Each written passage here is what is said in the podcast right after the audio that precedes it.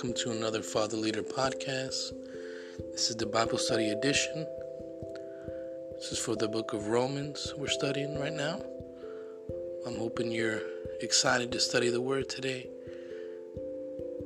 As we've been studying through chapter 1, we've been we've done the let's see 12 verses right now. I'm hoping that you're getting something from this. I am excited to go through the Bible and and learning from commentaries. So go ahead and grab your commentary that you like in your Bible and let's jump into the book of Romans, chapter 1. We're going to start at verse 13.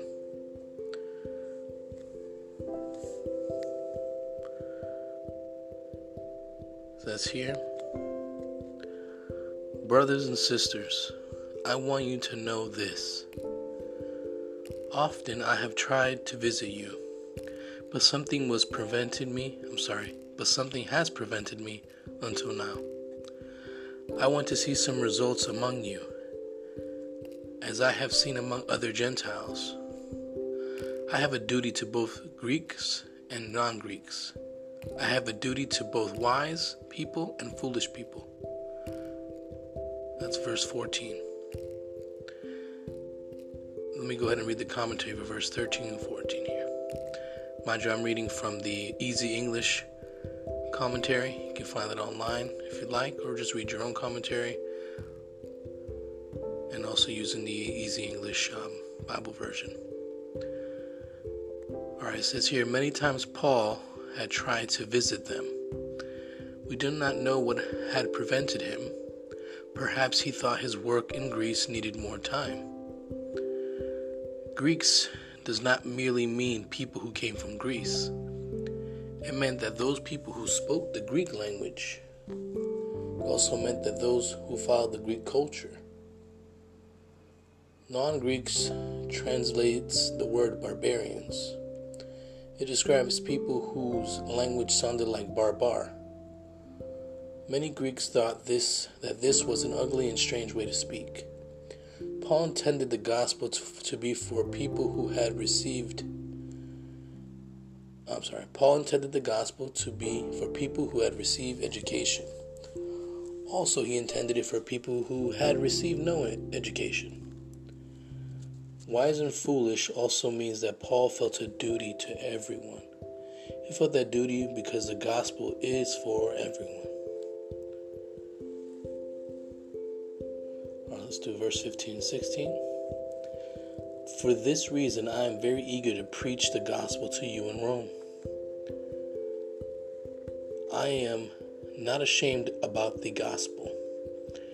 It is God's power to save everyone who believes.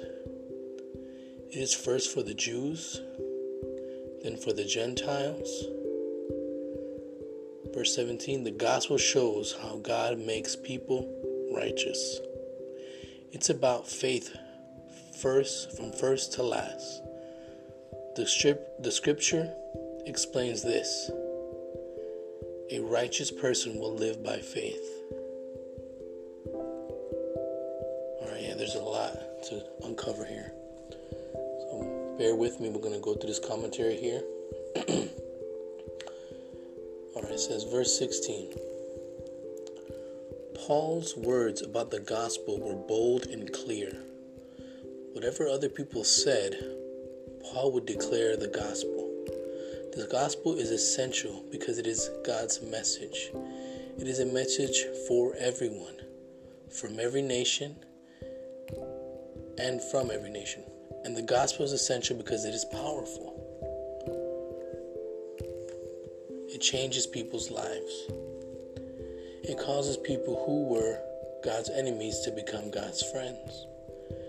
There are other important messages that Christians teach, but the gospel is the most important message. It is the message about how people can become real Christians. It is the message about what Jesus achieved by his death and resurrection.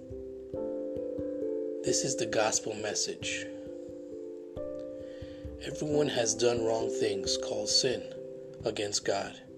Romans 3:23. We all deserve God's punishment. Romans 6:23. And we cannot save ourselves from that punishment by our own efforts. We cannot save ourselves by good works or religion. So, our situation is hopeless. But God did not leave us in our hopeless state. God sent his son Jesus to do this to this world, John 3:16. Jesus lived a perfect life without any sin, Hebrews 4:15. He deserved no punishment. But when Jesus died on the cross, he suffered the punishment for our sins. Galatians 3:13, Romans 5:18, and Romans 5:18. But we cannot benefit from his death if we do nothing. Wow. We cannot benefit from his death if we do nothing. We must be humble. God will forgive us if we confess our evil deeds, our sins to him. Acts 3:19. We must invite him into our lives. We and we must simply trust him. Then God will change our lives. 2 Corinthians 5:17. The gospel message does not impress everyone. People may say that it's too simple, or they may say that it's foolish. But Paul realized that many people would be ashamed to follow Jesus. In fact, Jesus himself realized that too. Jesus knew the difficulty for his disciples to remain loyal to him. Jesus said that people would laugh at them. People would tell lies about them, and people would even attack them. Matthew 5:11. So Jesus warned them not to be ashamed of him. Mark 8:38. Later Paul warned Timothy not to be ashamed about the gospel. 2 Timothy 1:8. Paul himself suffered much because he was not ashamed about Jesus. Many Jews could not believe the message about Jesus. They were unable to believe that God's Messiah would die on a cross. Gentiles thought that the message about the cross was foolish. 1 Corinthians 1:23 But the message was not wrong or stupid. It was a message to be proud of. It was an honor to, for Paul to declare it. God rescues a person from the wrong way of life, Matthew 121. God gives him the strength to live in the right way. The person who believes God's work by means of Jesus has new life. The new life begins on earth and it continues into the life in heaven. This good news is for everyone. It came first to the Jews because God had prepared them during their history. Their Old Testament spoke about a Messiah whom God would send. Jewish synagogues provided a, provided a suitable place for Christians to give their message.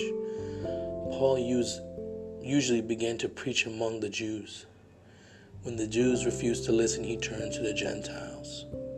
Acts 13:46 and Acts 18:6. I'll read this last commentary from verse 17. Paul uses words from the prophet Habakkuk, Habakkuk 2 4. Paul would later use the same words in his letter to the Galatians, Galatians 3:11. The writer of Hebrews emphasizes this verse 2, Hebrews 10:38. These few words show what Paul will explain the rest of his letter. Only by means of trusting God's Son will God declare a person to be righteous. From first to last is one translation of the Greek words from faith to faith. Wow, that's pretty cool. They em- emphasize now, I'm sorry, they emphasize how necessary faith is. They mean that faith is necessary through the whole life, from beginning to end. By faith, a person accepts God's promise to forgive his sins and to make him free from them. Then the person continues to trust God's promises for the rest of his life. Amen. I'm being blessed today, man. I hope you are learning. Please listen to this again and, and squeeze some juice. Squeeze some juice.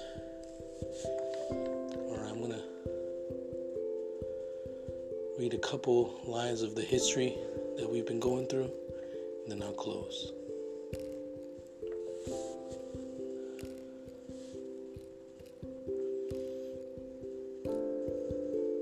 I'm going to read, here's some history right here.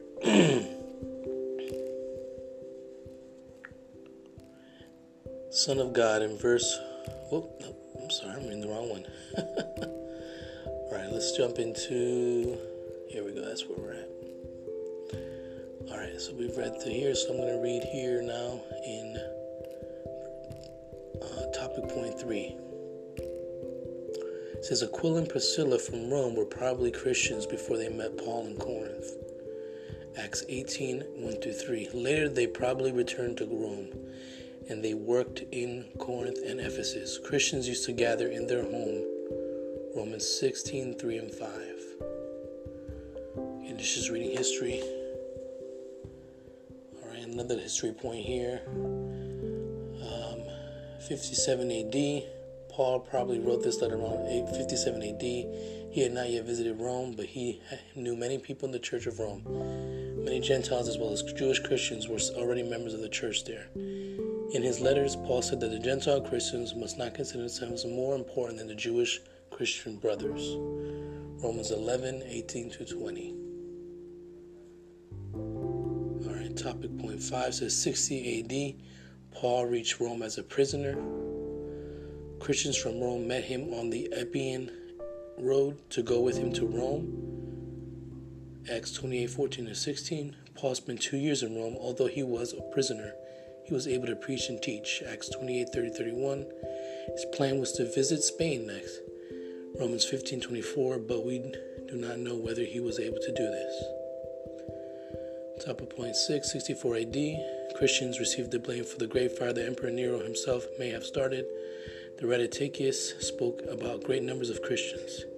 He called them enemies of the human family people, human family of people.